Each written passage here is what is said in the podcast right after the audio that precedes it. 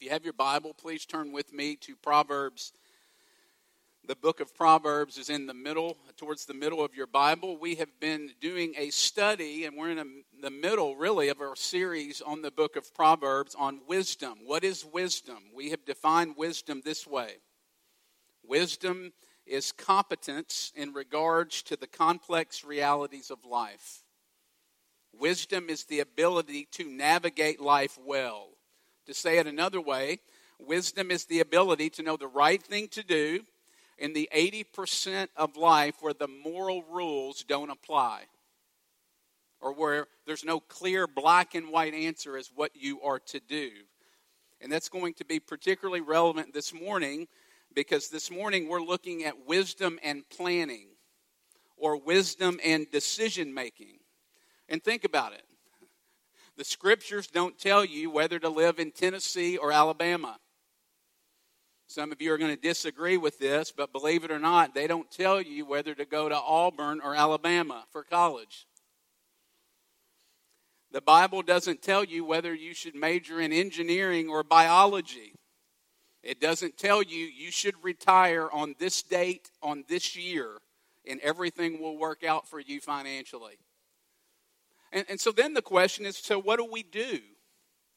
What do we do uh, and what do we need in order to make those decisions, those big decisions in life? Well, the Bible says we need wisdom. And so this morning we're going to look at and see what the Proverbs say about wisdom in decision making and planning. And so follow along with me. It'll be much easier to follow along in your bulletin or to follow along on the screen behind me rather than flipping all over the book of Proverbs. So, this is God's word. Starting in chapter 11, verse 14.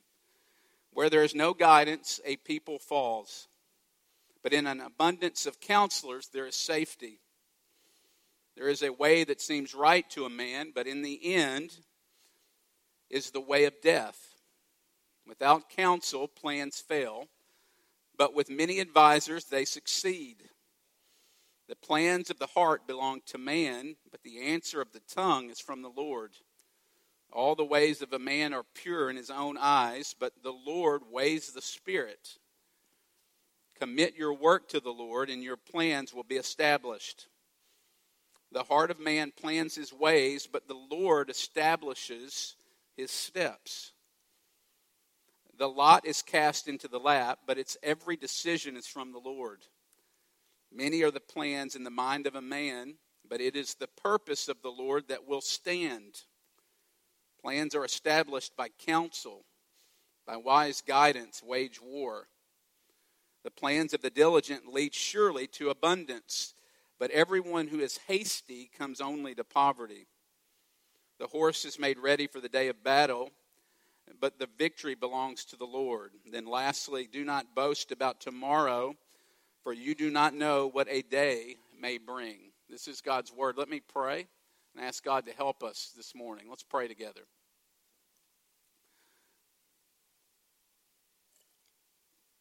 Father, uh, we do commit this time to you. We need your spirit.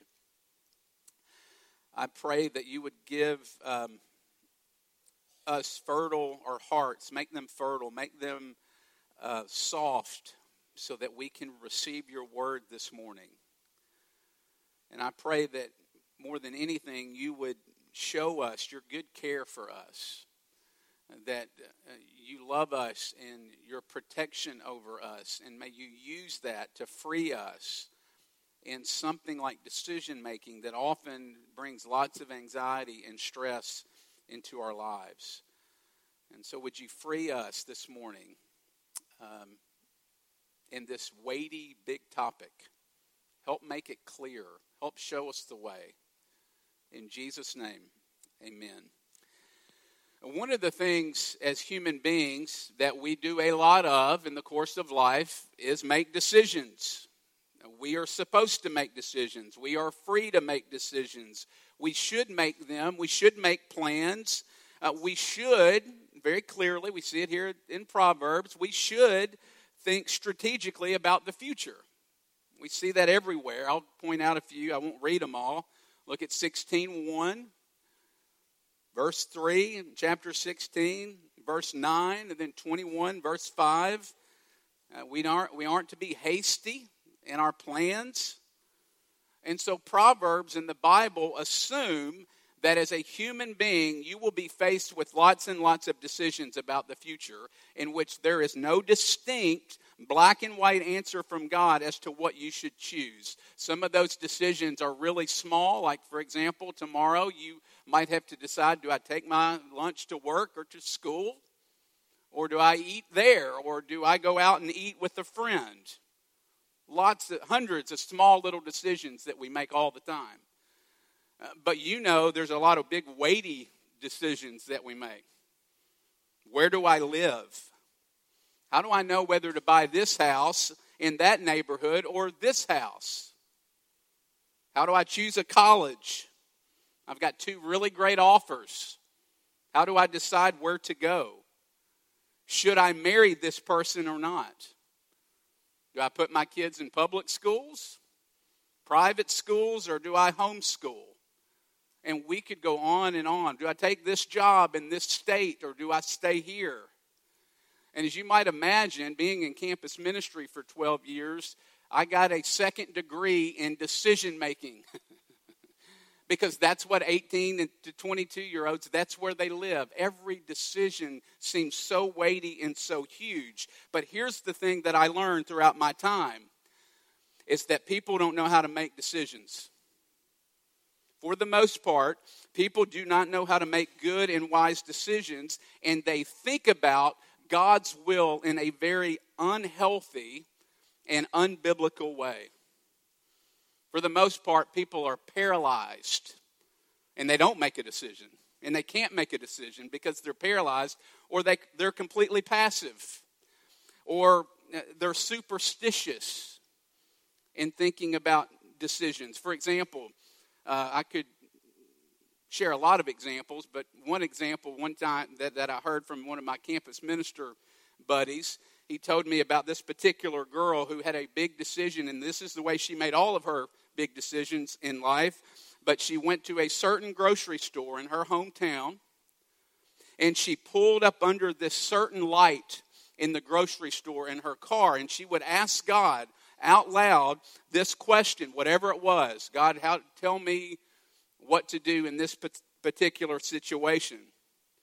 And she would wait. And if the light blinked, it was God winking at her. I'm serious about this. God winking at her, and that meant it was a yes. If the light did not blink, that was God's way of saying no. And I would say that's one way of making a decision, but I'm not sure it's the best way to make a decision. This morning, I want to free you. I want to free us up. This morning, I want to give a better way, a, healthier, a more biblical way than sitting in a parking lot under a light waiting for it to blink to think about God's will and plan for your life. I want to explore that this morning. And the Bible says if we're going to make good decisions, then we need wisdom. So how do we make good decisions? Three things. Again, this is we can't exhaust this topic, but here are three things that we need at least to make good decisions. And the first one is we need to understand God's will. Secondly, we need to avoid foolish strategies and methods for making decisions. And thirdly, we need to walk in the way of wisdom. So let's look at number one understand something about God's will. That's I want to talk about that under this first point. And this first point is going to be a little teachy, okay? Uh, but I think we need it. I think this is important to talk about God's will because it is something that I think lots of Christians misunderstand. And again, I can't say everything about anything, and if I try, I'll end up saying nothing. But when we think about God's will, if you grew up in the church, you have more than likely heard God's will talked about a lot. God's will for your life. And you should. That's a good thing. Why? It's in the Bible. God does have a will for your life. That's not the question, though, that we are asking. We know that. The question we're asking, or I'm asking nine times out of ten, is we want to know what that will is. And so, how do you know what God's will is for your life? Well, the Bible speaks of God's will in primarily two categories. In the first one, it's called God's decretive will, also known as God's hidden or secret will. And that is where God, the Bible clearly teaches this, that God ordains everything that comes to pass. You see it in you see it all over in this, these proverbs. But look at 1633. The lot is cast into the lap, but every decision is for the Lord. So God's decreed will means that everything that happens in this world is under God's control, all the way down to a roll of a dice, all the way down to every last detail in your life. That's God's decretive will. But the Bible also talks about God's will in terms of his revealed will. And God's revealed will is simply the Bible, it's the scriptures where God has revealed who He is and how we are to live. So, for example, is it okay for me to leave my wife just because? No, that goes clearly against Scripture. Is it okay once I get a job to steal from my company? No. Why? Because God's revealed will. It's very clear in Scripture that He is against those things. So, the decretive will is the assurance and comfort that everything that is happening in the world is according to God's plan, that the wills are not off the track. God is working out his purposes in the world. His revealed will is the will that shows you how to love God and how life works best, how you are to live. Most of our anxiety and stress and fear comes from the desire to know God's decretive or secret will? That's what we want to know, isn't it? We want to know his decretive or secret will regarding our lives and specifically the future. We're good with the revealed will. We're like, okay, yeah, I get that. But what I really want to know is the who, what, when, where, and why of my life. Isn't that what you want to know this morning? We want to make sure we're making just the right moves at just the right time because if we don't, we're going to mess up our lives. So much fear and anxiety comes, I believe, and what I've saw over, have seen over the years is because we don't know how to think about God's will. We are thinking about it oftentimes wrongly. Let me give you an illustration. We tend to think of God's will as a target that we are aiming at and we think that we need to get as close to the center of this target as possible because at the center of the target is the center of God's will, and we want to be as close to that center as we possibly can.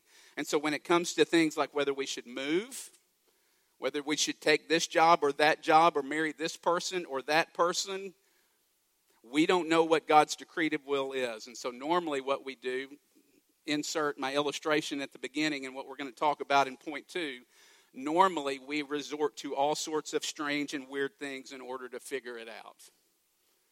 Because we believe that to the degree that we miss the target is to the degree that we are out of God's will and we miss his blessing and goodness in our lives. A better way, and I think a more biblical way to think about God's will, is not a target, but rather a fence or a football field. And so think about it this way the Bible is God's revealed will, and it gives you the boundaries in which you are to live, or it forms the lines on the field. But the, the field inside is the area in which you are free to choose. Let's work that out. What does that mean? Why is that a, uh, how does that affect decision making? Well, first of all, I think it frees you up to make decisions for yourselves. But secondly, it frees you up from so much of the anxiety that paralyzes us because we're afraid.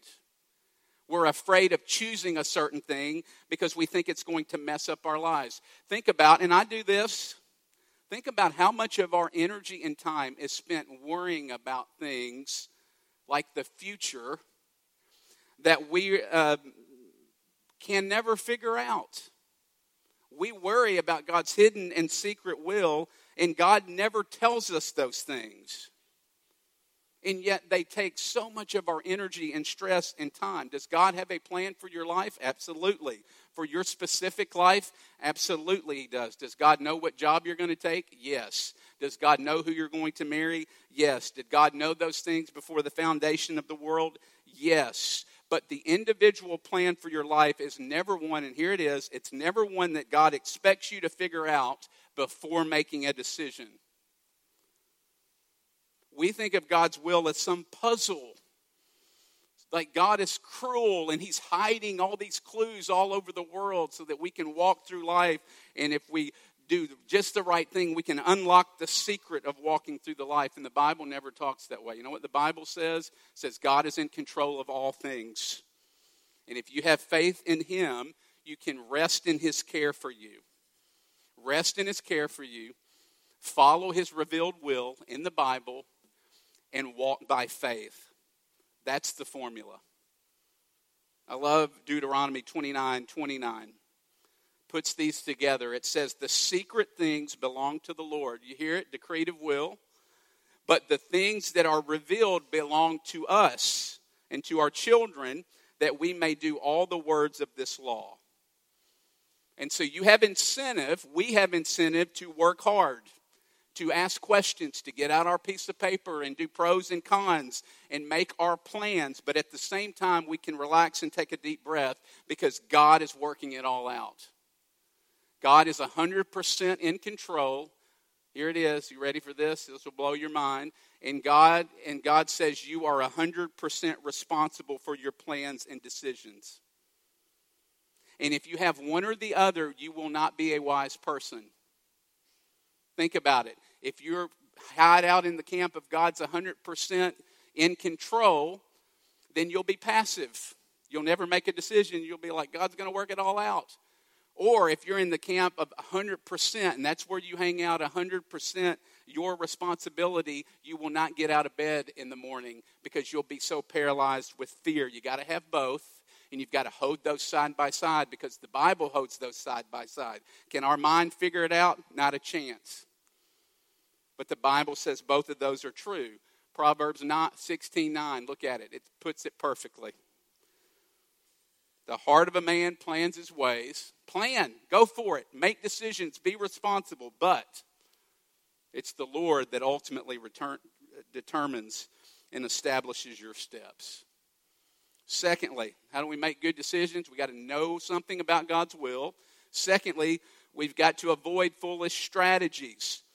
There's lots of foolish strategies and methods for discerning God's will that are out there. Some of them, in and of themselves, are not necessarily all bad, but I've seen them uh, be abused. I've seen them uh, be manipulated and used in very superstitious ways that are often more harmful than they are helpful. Let me mention a few of those. First, there's the whole idea of open doors. Heard that? Open doors, God opening a door. And what we mean by that is God providing opportunities, and if He provides an open door for you, uh, then you must do it. Or God takes a, a possibility away from you uh, whatever it is, we say God closed the door. And, and again, that sort of thinking in some situations is okay, uh, but I have seen it used oftentimes in very foolish ways. For example, I've seen it used uh, as a way to bless whatever bad, bad idea that you've already decided upon. Let me give you an example. I know my marriage is in a bad place. I know I'm struggling to connect with my children. But God has opened a door for me. I'm getting a big promotion. My, in, my pay will increase 20%, and I'll make a lot more money, and I'll get a, t- a new title to go along with my job. But the job will require me to travel 24 or 25 weeks out of the year. But God has given me this opportunity. It's an open door, and he wouldn't have opened that door if I wouldn't if I'm not supposed to walk through it. And here's the point. Just because something is available to you and you have the opportunity to do it, you have an open door, doesn't mean it's a good idea for you to do it. We could think of a hundred examples of that. Secondly, the other foolish way we often, or strategy or idea, is looking for signs and clues. For example, this is where you're, maybe you have a job here and you're deciding on a transfer or getting a job in Nashville, Tennessee, and you pray for God to give you a sign or a clue. And on the day you are to make that decision, out of nowhere, you're walking along and suddenly your phone rings and it's a call from Nashville, Tennessee. And you pick the phone up and it's somebody who has a wrong number. and you think, there it is. There's the answer I've been waiting for. Or maybe you're a student and you're deciding on what camp to work at in the summer and you walking across campus or into your school, and the first person you see is someone who has, you, you know the idea, who has the camp name written on their shirt. And so there it is. It must be something uh, that you are to do. Friends, that is a terrible way of making decisions because here's why. You see the assumption? What is your assumption about what God is like? The assumption, think about it, is that God is cruel. That God has constructed this reality called life, and it's a game or a maze or a scavenger hunt, and you've got to walk and navigate life and find the clues at just the right time so that you can figure it out and life will go well for you. That's not what God is like. Thirdly, we randomly pick Bible verses. You ever done this, you know, where you have a decision to make and you close your eyes and you open up the Bible and you point, and wherever you point, that's the answer that God's given you. So, should I go to this college or should I take this job? And it's March 10th, and so you open up the Bible and you point, and it says Mark chapter 10. And so it's the 10th of March, and it's the 10th chapter of Mark, and you're thinking, da da, there it is. I have my answer.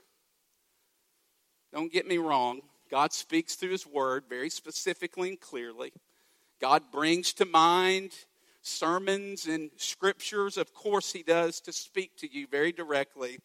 The problem when we make decisions that way is that's not the way you're supposed to read the Bible. the Bible's a story. Uh, the Bible is it, it's not meant to be read that way, and it's not the way you're meant to relate to God because that assumes that the only reason why God relates to you is to tell you something about your future. Fourth, feelings of peace. Did you know that the Bible never says that you should have a feeling of peace in order to make a decision? Again, not that it's all bad, but the problem with a peace, having a peace about something, is not that it's subjective.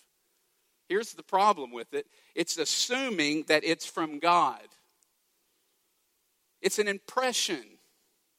Uh, it's not a certain word from the Lord, which that's the way we often take those things. And so we think that if it feels right, it feels good, I feel confident, I feel peace, God must be leading me to do this. But think about the situations in your life where that's not true. Okay, in, in scriptural situations, say, say someone hurts you or wounds you and says something really ugly to you, does that feel peaceful? No, that feels really hard and you feel unsettled. But God doesn't say, just wait for a peace. God says, no, you need to forgive that person. Or your money. Uh, God tells us to give our stuff away. And last time I checked, that doesn't always feel very peaceful and feel very good on the inside. It's often a struggle, isn't it, to open up our hand and say, God, it's all yours.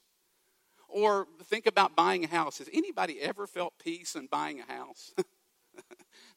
uh, particularly your first house, because it's the biggest purchase that you've ever made in your life, and you're thinking, there's no way we're going to be able to do this. But think about Jesus. Jesus in the Garden of Gethsemane. He's sweating blood. Does that sound peaceful? No. And God and Jesus didn't say, I'm not feeling a peace about this, so I'm just not going to the cross today. No. And listen, I'm not saying never listen to your gut. I'm not saying to, to never listen to that or uh, that peace means nothing. Well, what I am saying is don't make that the end all be all to your decision making. Don't make it the extra special uh, thing that you have to get in order to move forward with a decision. And, and so here's the question then why do we do all these crazy things? Why do we do crazy strategies in order to make our decisions? Here it is in one word fear because we're afraid. And you know what we're afraid of? We're afraid of the story that God is writing with our life. We're afraid and we don't trust Him in His power and care, and so we become control freaks, don't we? And we say, I know what's best for me. God doesn't know what's best for me. It's a cruel world. It's a broken world. I've got to take care of myself. I've got to look out for number one. Nobody's going to look out for me. And so this is all on me. And if I choose A, here's the way we think if I choose A instead of B, and God wanted me to choose A, then, then somehow the choice that I've made will send my life into a spiral out of control and I will suffer. You see, what we really are trying to avoid is suffering, isn't it? Notice what that reveals. Again, I'm going back to the question what are your assumptions about God? What does that reveal about how you view God? It reveals that it, I, I've got to choose rightly. Because if I don't choose rightly, I'm out of God's protection and care, and He will be done with me. What if God's bigger than that? What if God, let me say it another way, what if, what if God's better than that? Friends, God really is good. And you know what that means? He uses your successes in decision making and your terrible decisions, and it is possible to make terrible decisions. And He even uses those things, and they're all under His care. And He uses the good decisions and the bad decisions, and He weaves all those together in order to grow you up and make you more like Jesus and to make you more mature. Listen to these two passages. I want you to just listen. You'll know these, but I want you to think about these. Matthew chapter 6.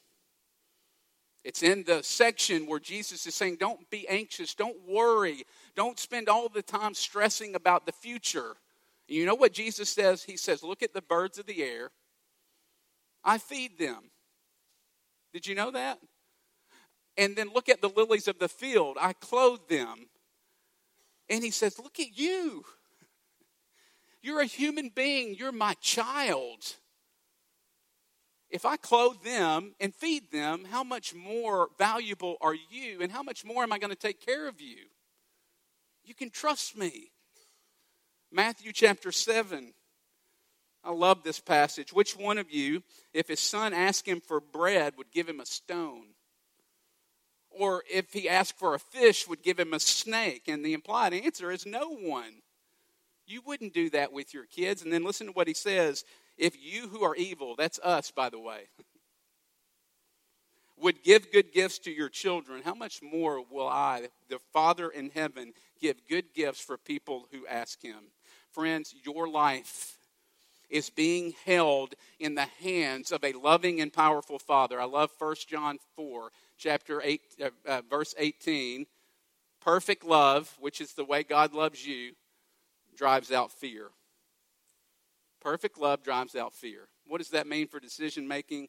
I want us to move into decision making with boldness and with freedom, knowing that no matter what happens, that we're not outside God's care and protection for us, and that He loves us, and so we can rest and relax because we've got a good Father, and He knows exactly what He's doing with your life.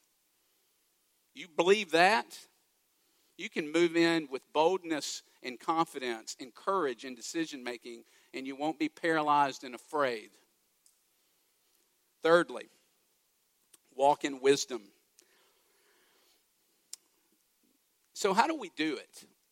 Okay, so how do we make decisions, wise decisions, and good decisions? Let's walk through an example together and get really practical. Let's say you've got a choice on whether to stay here for a job or to move away for a job. You get you got two job opportunities, or maybe for you, you're trying to make a career choice or on whether or not you should change careers. How do you do it? Well, there's probably other things, but let me mention a few. First of all, you look at the Bible. Remember, God's word is his revealed will. And when you look at the Bible, don't look for a verse that says you shall take this certain position at this specific, company on this specific day. No, no, no. Look for principles. Is the job legal? Is it ethical? Is that job glorifying to God? Uh, 1 Timothy chapter 5 says talks about providing for your family. Would this job allow you to be able to provide for your family? That's something to consider. Or what about what's the Bible say about the church? The Bible says the church is a really big deal, and if you're a Christian, you should be a part of the church and go to a church. And so think about when we make decisions on jobs, we're really good at saying what's the call, what's the package, what's the salary, what's the benefits, what are the schools like, uh, what are the neighborhoods like. We're house hunting, but often, you know what we never do is what is the church situation? Is there a good church there that preaches the gospel and exercises church discipline and the sacraments? A church where I can get involved and become a part and uh, a place where I could grow spiritually. There are other questions, but there are a few. The second one is you got to know yourself. When making a decision, you got to know who you are. Do you know yourself?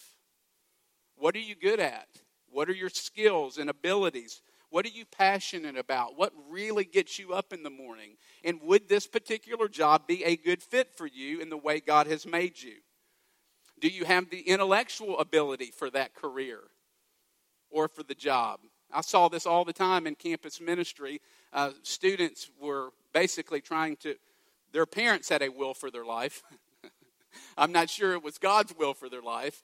Um, but they would want to go to med school. They'd want to be a doctor. And what do you have to do to be a doctor? You've got to pass this thing called the MCAT. And oftentimes, students, you know, that was the make or break. And it would reveal whether or not they had the intellectual capacity to follow God's direction in that particular way. But also, do you know your sin patterns? You know your idols? Can you tell me what you struggle with? Because you see, I think your particular struggles, uh, you know, based on whatever they are, maybe it's not the wisest thing for you to have a job where you travel alone all the time. When you're in a hotel uh, 200 nights a year uh, by yourself. Or maybe it's not the wisest thing for you to move there because you have no community, you don't know a soul, and you would have no accountability. And based on your particular struggles, that would not be good for your sanctification. Do you ever think about that? Or maybe you struggle with overworking and neglecting your family. And maybe a job in which you're traveling weeks out of the year and working 90 hours a week, in which you're killing your soul Maybe it's not the wisest thing for you to do for the sake of your health and your family and your growth in Christ. Thirdly, pray. I know that's obvious, but James, I love James 1 5. If you want wisdom, ask for it and I'll give it to you. So ask for wisdom when making a particular decision on which job. Remember, that's our scenario or which career choice. Fourth, Seek wise counsel. Look at these proverbs, it's everywhere. I mean, I won't read them all 11 14, 15 22, 20 18, and 12 15 all talk about community and decision making. And if you don't ask people and help from the outside, Proverbs is saying that you're foolish. You don't know everything. And so we need to ask people that are older than us, possibly, or someone who's worked at the company or is currently working at the company hey, I know they're telling me all this, but what's it really like? what's it really like to work there? Make wise, uh, and make sure there's wise counsel because there's also bad counsel. And make sure you have someone who has a different perspective, possibly, and not just someone who would tell you what you want to hear. And so then here's the question what do you do when all of that's not clear? What do you do when you've done all of that? You've gotten out your piece of paper and you've written down your pros and cons, and you've looked at the Bible and they're both good. You've looked at the fits and you'd be a great fit. You know who you are. You'd be a great fit in both roles. You've prayed and it's not clear. You've gotten counsel and they both say both are great. And you still don't know. What do you do? You ready for this really spiritual answer? You pick one. The most spiritual thing you can do sometimes is to make a decision and again, I know it doesn't sound spiritual, but it's the most spiritual thing that I can tell you. At that point, when they're both equal, just do what you want to do. Just choose one. I love Augustine. He's famous for that famous quote love God and do as you please. There really is something to that. Look at Proverbs 16:3. Commit your work to the Lord, and your plans will be established. At first glance, I misunderstood this until this week. At first glance, I always thought this read, Pray for the Lord to bless your plans and to let your plans succeed, and He will answer them, and your plans will go well. It's not what it means. The emphasis here is on commit to the Lord. The emphasis is not on your plans. And the word commit means to roll onto or to put your weight on something. And so Proverbs 16:3 is really saying this, love God with all your heart, mind, soul and strength. Lean into him, roll into him, and in time as you walk through life, you will grow and be someone who makes wise decisions and good decisions. You see, it starts with the fear of the Lord. Remember Proverbs chapter 1? Listen to Kevin DeYoung. He's got a great little book called Just Do Something. Listen to what he says. After you've prayed and studied and sought advice, make a decision. And don't hyper spiritualize it. We're really good at that, by the way. Do what seems best. Sometimes you won't have time to pray and read and seek counsel for a month. That's why the way of wisdom is about more than getting a decisive word on one or two big decisions in life. The way of wisdom is a way of life. And when it's a way of life, you are freer than you realize. If you're drink, drinking deeply of godliness in the Word and from others and in your prayer life, then you will most likely be someone who makes good, God honoring decisions. And so, do you have a big decision to make this week? Understand God's will and how it works. Secondly, avoid foolish methods and strategies. Thirdly, walk in the way of wisdom. And at the end, if you find yourself not knowing what to do and it's the deadline and you've got to make a decision, just make a decision. Because God is good and He's trustworthy and He's big enough to handle whatever it is that happens in your life. How can you be sure? Because of the cross. You know how you can be sure that God has your best interest in mind? Because of Jesus. Look at the cross. That is an historical demonstration and proof that God loves you and that you can trust Him with your life. And that you can, as Proverbs 16 3 says, you can roll your life onto Him and put the full weight of your life onto Him. I love Romans 8. You'll hear me say this all the time. God did not spare His only Son, Jesus. And if He did not spare His only Son, Jesus, how will He not also graciously give you all things? That's good news. Let's pray. Father, thank you for making us your children. Would you forgive us for our lack of trust, our lack of uh, trust in your protection and care? And we ask for wisdom in decision making. We all need it. We're all making decisions all the time. Would you help make us wise people? Would you help us to commit our whole life to you so that we are walking in the way of wisdom. And Father, I pray and now as we continue worship that you would loosen our grip on our life, loosen our grip on our things, remind us that you're the owner of all things and we're simply stewards. I want you to make us good stewards. Would you make us cheerful givers? do this in Jesus' name. Amen.